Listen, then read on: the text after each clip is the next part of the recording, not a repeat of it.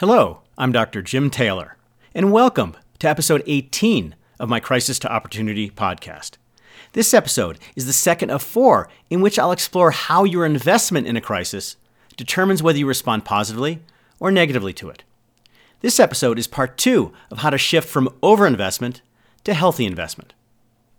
In order to devote the necessary time, effort, and energy to overcome a crisis, you absolutely must be invested in a crisis when it confronts you.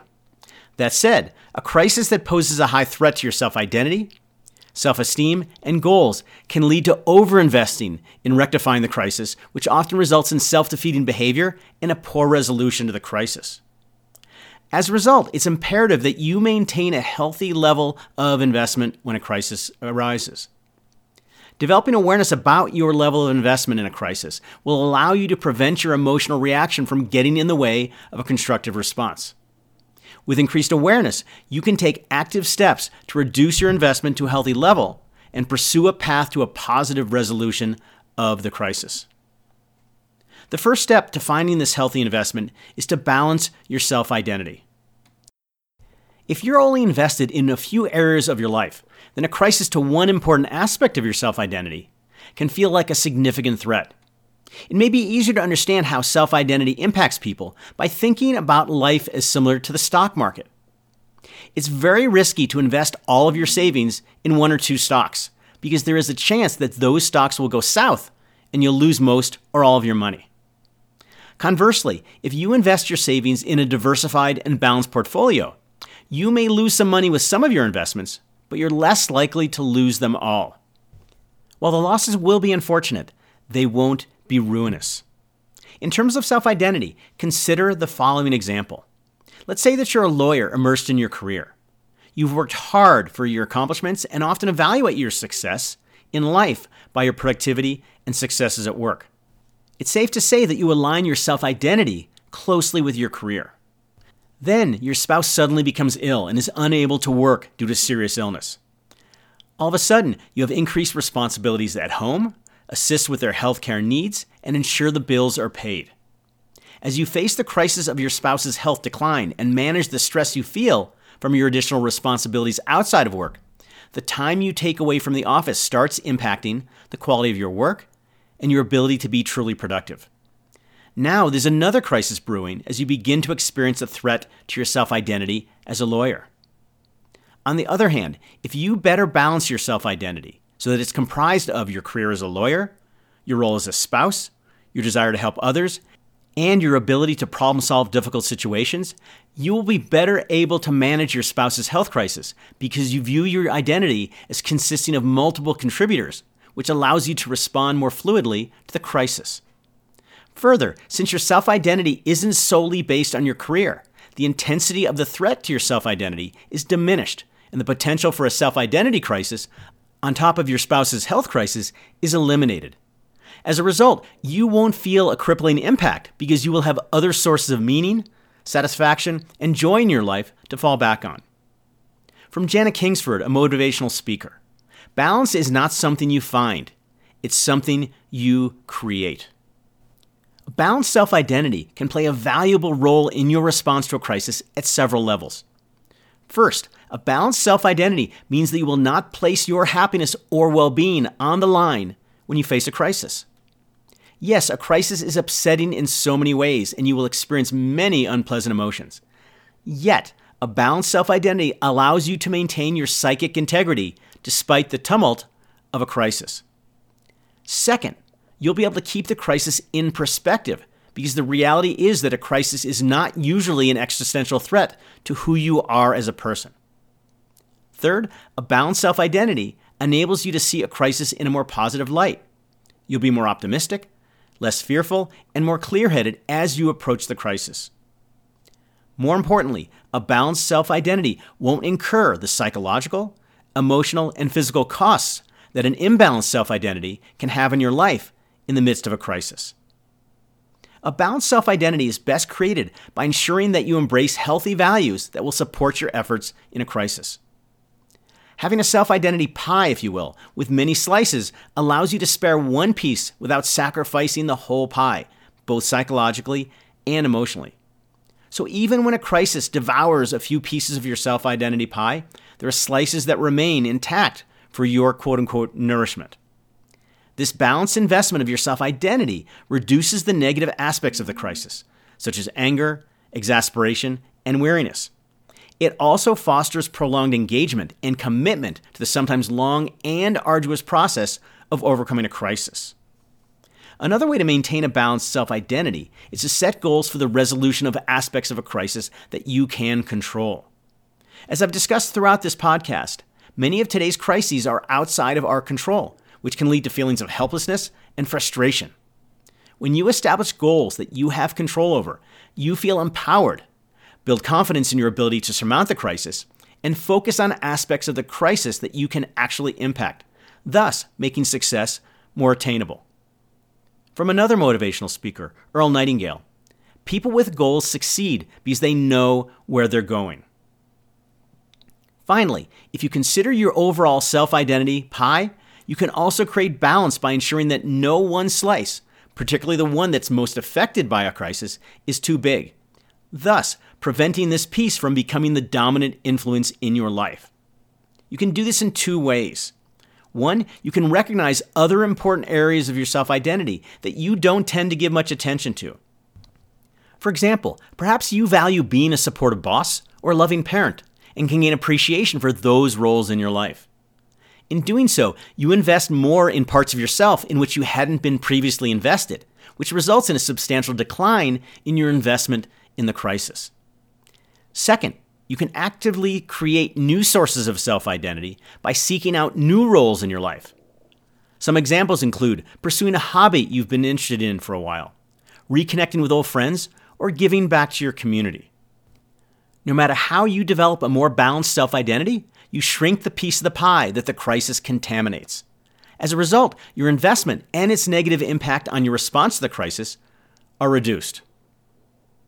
Another important thing you can do in a crisis is learn to let go. At the heart of overinvestment is attachment. As Buddhists will tell you, when we are overly invested in something, we allow ourselves to become inextricably connected to it and can stubbornly hang on to it when letting it go may be a much better course of action. There's no doubt when you care deeply about something and a crisis disrupts it, the sense of loss can be painful. In an attempt to reduce that pain, we often cling more tightly to what we have lost in the hope that we can get it back. This attachment can mean our savings, a marriage, our health, or the home we live in. With a few exceptions, the reality is that most crises are not life or death situations. Even though your quality of life may not be the same as it was prior to a crisis, the fact remains that you will survive regardless of how the crisis turns out. Of course, you may be disappointed, sad, hurt, angry, and frustrated. You may think that life is unfair or even that life is over for you. But usually, it isn't. Assuming you decide to put your life back together again, you will move past the crisis, and in time, your life will continue. And hopefully, you'll look back on the crisis with 2020 hindsight and see pain inspiration, setbacks, and successes. More importantly, hopefully, you will recognize the many life lessons that you've learned which prepared you to embrace your new life and pursue new dreams, regardless of how different your journey may be now. If you can truly let go of your overinvestment, you will have a game changing epiphany. You will feel liberated from fear and able to pursue the resolution of the crisis with vigor and without hesitation. As you approach the crisis, you'll feel more motivated, confident, relaxed, and focused. You'll feel prepared physically, emotionally, and psychologically. You'll be excited for what lies ahead rather than afraid. And with a healthy amount of investment in the crisis, you set yourself up to have a better chance of overcoming the crisis and achieving the goals you set for yourself.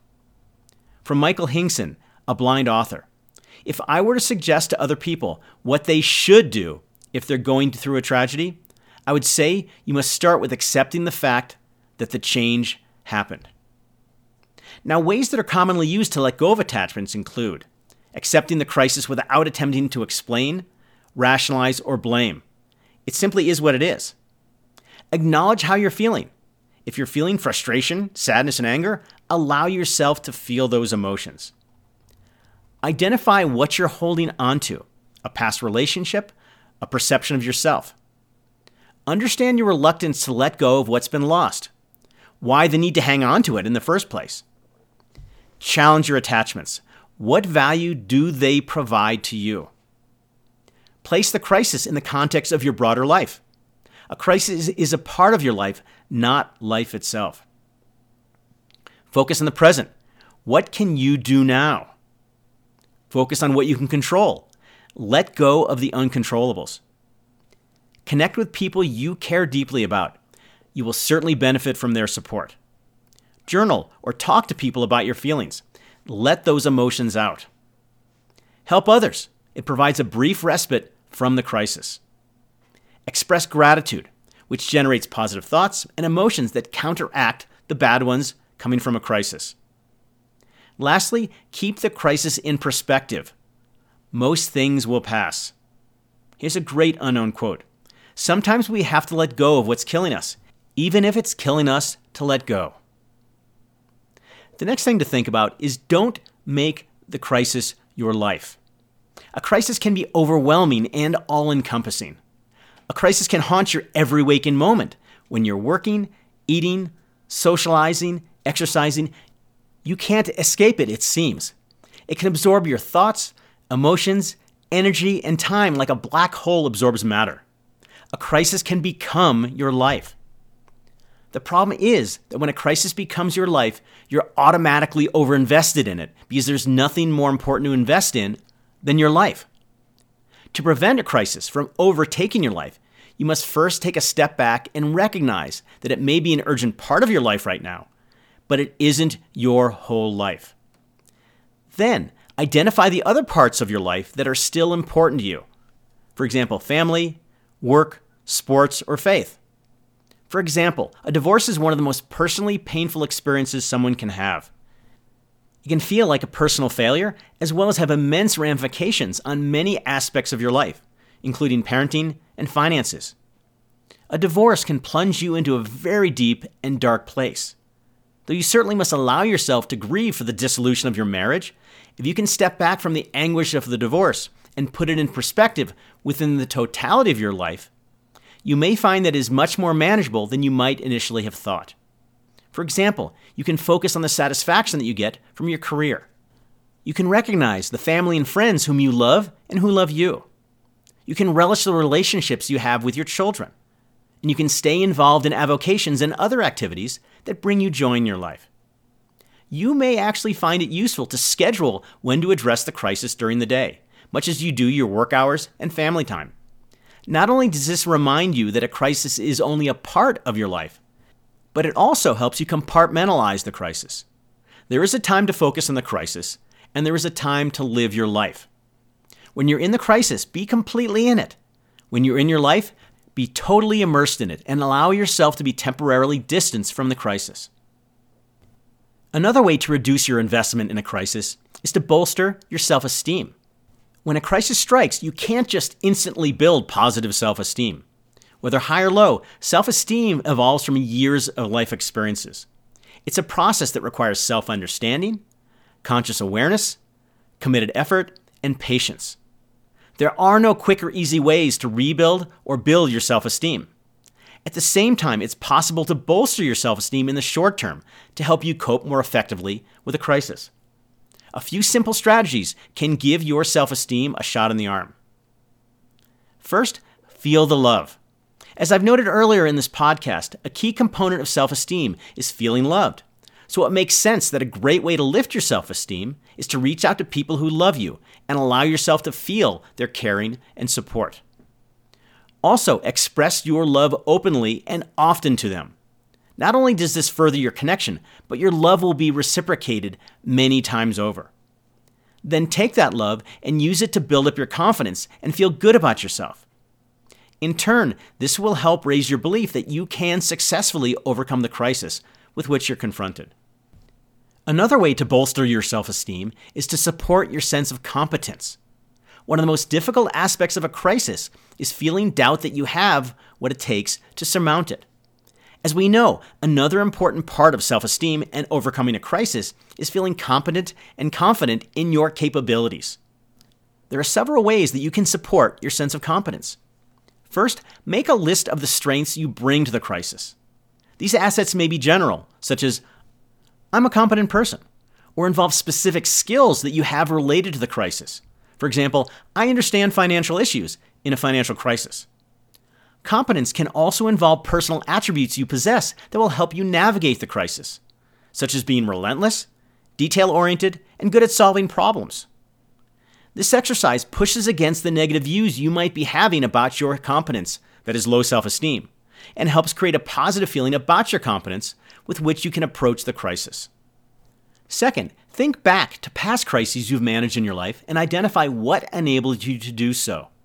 Ask yourself how you approach those situations. What poses a potential threat in your ability to successfully navigate those challenges, and what helped you to overcome them. Recounting past crises and your response to them actually offers you tangible evidence that you're competent and have the capabilities to get through another crisis. Third, you can solicit feedback from trusted family, friends, and coworkers about your competence. It's one thing to tell yourself that you're capable, but you may not believe what you say, and hearing it from others is reassuring. More importantly, if you hear it enough from people whom you trust, the message might just sink in. Fourth, make a plan. Regardless of your level of self esteem, a crisis is threatening to your competence because it's overwhelming and would feel as such for anyone. When you set reasonable goals and make a detailed plan, you take the enormity of a crisis and break it down into manageable pieces that will make you feel more capable of addressing them. More details on making a plan in a later episode. Lastly, you can reinforce your sense of competence by praising yourself for your efforts and successes in combating the crisis.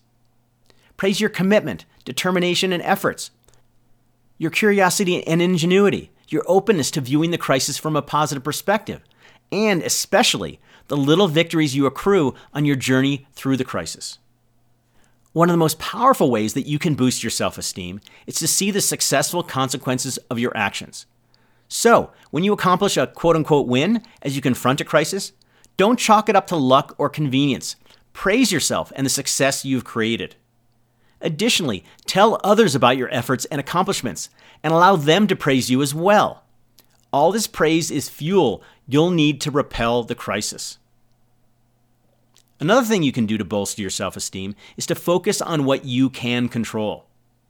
Particularly with contemporary crises that are indirect, intangible, and often delayed, there's so much about them that is outside of your control. Another helpful way to bolster your self esteem is to focus on the, those aspects of a crisis that you have control over. One way to do this is to follow this process. First, break down the crisis you're facing into as many of its components as you can including likely causes and possible effects. Take a sheet of paper and divide it into two columns.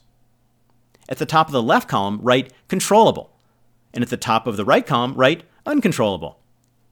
Assess each cause and effect to be either controllable or uncontrollable. Place the items into their respective columns on the sheet of paper. Cut the sheet in half, and then throw away the uncontrollable half and tape the controllables piece somewhere where you can see it and refer to it regularly as you tackle the crisis. Said the noted psychologist Albert Bandura people not only gain understanding through reflection, they evaluate and alter their own thinking based on their behavior. Another key aspect of having a healthy investment in a crisis is to adjust your goals. A crisis may very well cause the pursuit of your goals to grind to a painful halt as your time, focus, effort, and energy are diverted away from the goals and onto the immediacy of the crisis. This necessity can be a huge source of frustration and dismay. As I previously noted, a crisis can be a threat to the goals that you hold most dear and ones in which you're heavily invested. Because of this, a crisis can cause you to feel that you have to put your life on hold when you would prefer to be full steam ahead in striving toward your goals. Rather than have your life goals act as an anchor against which you must fight in your efforts to respond to a crisis, harness that energy and apply it to goals related to resolving the crisis. Also, put your goals in a broader context. When a crisis strikes, you will only feel stymied and aggravated if you continue to focus on your goals, or more accurately, your inability to pursue them. To prevent you from being engulfed by these feelings, you will need to back away from your goals so you can see them in the broadest context of your life. In doing so, you'll be able to put your goals into perspective, which will better serve you in responding to the crisis at hand. You will come to see your goals only as one part of the landscape of your life, rather than the central part. This new perspective will make it easier for you to accept what is more immediately important, that is, the crisis, and make peace with what isn't, that is, your life goals. The result is that your investment in your life goals will temporarily decline to a manageable level that allows you to refocus your energies onto the most pressing matter of the crisis. Finally, redirect your crisis goals. After putting your goals into a broader context, you can redirect your goal setting passion and skills from your life goals to goals you need to set to overcome the crisis. By shifting your investment from your life goals to the crisis at hand, you ensure that you make a wholehearted commitment to achieving your crisis goals. Not only will this help you resolve the crisis, it also provides similar meaning, satisfaction, and joy as fulfilling your life goals, thus making it more palatable to set your life goals aside temporarily. It also allows you to return to pursuing your life goals as soon as possible. I'm Dr. Jim Taylor, and thanks for listening to episode 18 of Crisis to Opportunity. And be on the lookout for episode 19 in the near future.